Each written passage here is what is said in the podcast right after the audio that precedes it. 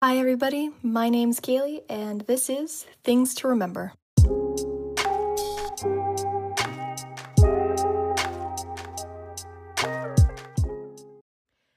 In this podcast episode, I wanted to talk about suppressing emotion. And I have to shout out therapy for this one because I never quite knew how to categorize or effectively understand and comprehend my emotions in a way that was healthy.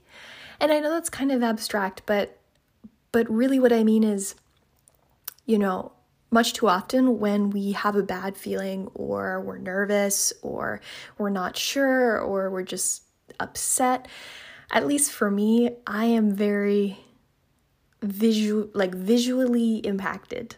So, in other words, if I'm angry or sad, you'll know because my body kind of reflects that. And so, as a result of just trying to be a functioning human being, I was kind of teaching myself to suppress the, all those emotions that I was feeling. And as a result, it didn't prove to be helpful.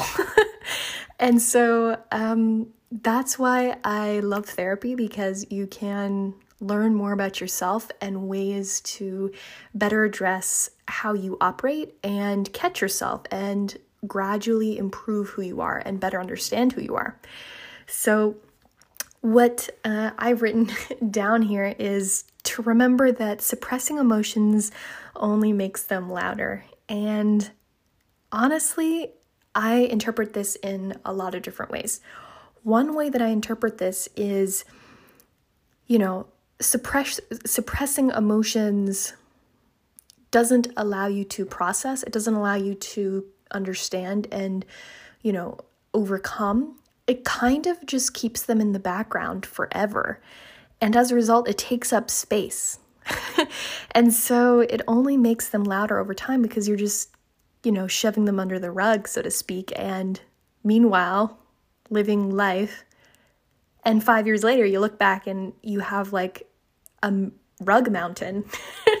and it's like, oh, oh man, that's not good. So that's one way to interpret it. The other way is I have definitely fallen into the trap of being sad about being sad.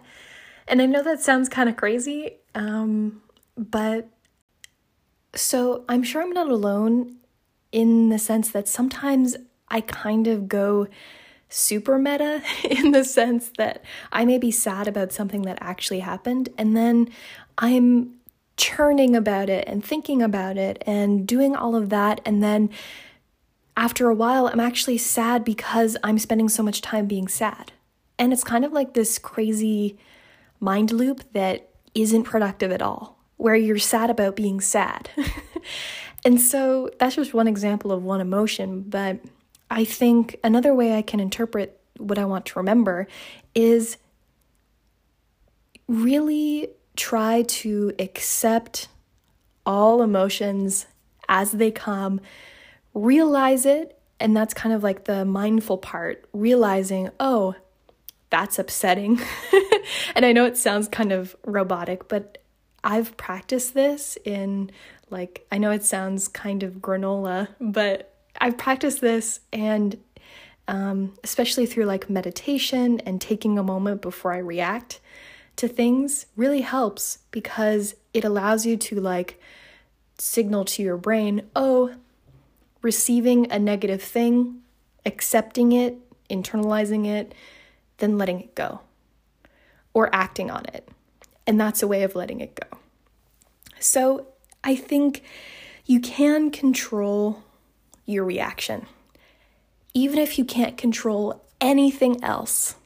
And much too often, I think we try to control everything when things get upsetting or hard or sad, and we forget about ourselves. And I think this is just a, a big old lesson in making sure you keep yourself accountable to your reactions because that's the only thing that you can control.